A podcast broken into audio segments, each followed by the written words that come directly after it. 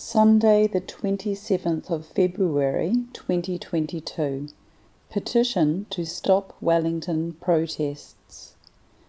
Wellington has faced traffic delays and closed streets since February the 8th as protesters, inspired by the so called Freedom Convoy in Canada, parked cars, vans, and camper vans near Parliament in order to protest about COVID 19 laws. The protest was organised by a group called the Freedom and Rights Coalition and started with just a few hundred people. However, other groups have joined the protest and numbers grew to about 3,000 by the 14th of February.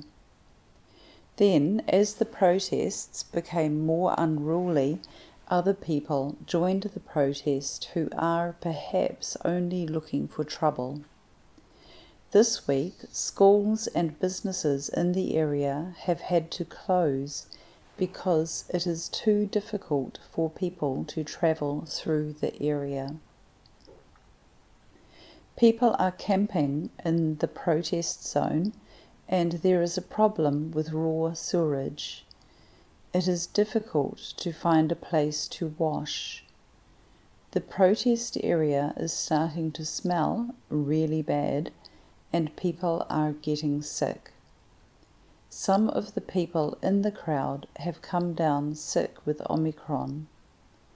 Also, there has been an increase in crime.